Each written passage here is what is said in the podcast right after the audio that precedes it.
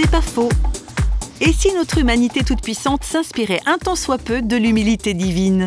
L'historien Jean-François Mouot.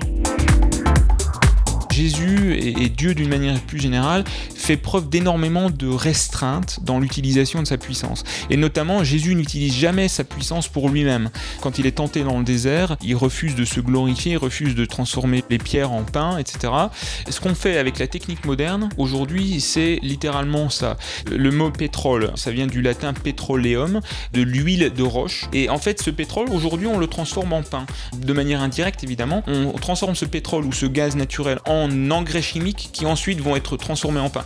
Les énergies fossiles, ces machines nous ont donné une force et une puissance extraordinaire. Dieu nous invite, à mon avis, à reconsidérer notre utilisation de cette puissance.